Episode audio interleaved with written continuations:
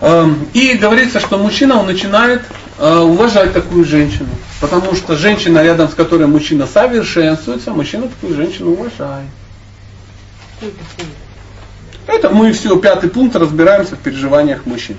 И вот мы давайте э, шестой. Шестой, с чем должна разобраться женщина, это должна разобраться в своих правах. Ну, здесь я, наверное, повторюсь. А звучит он так.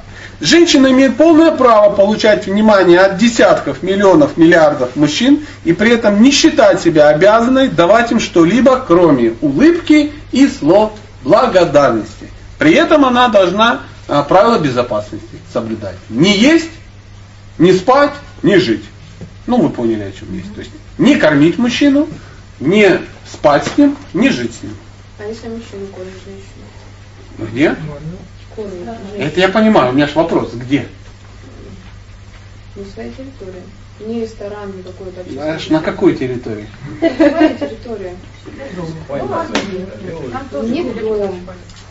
Своя территория просто. Ну, где? На ипподроме. Пригород, я не знаю, пригород двор, например, какой-нибудь там.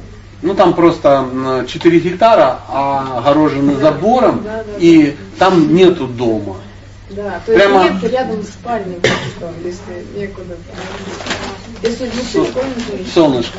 Даже если там нет спальни, мужчину это не остановит. Посмотри на эти наглые, улыбчивые лица этих мужчин. Господи, повелась.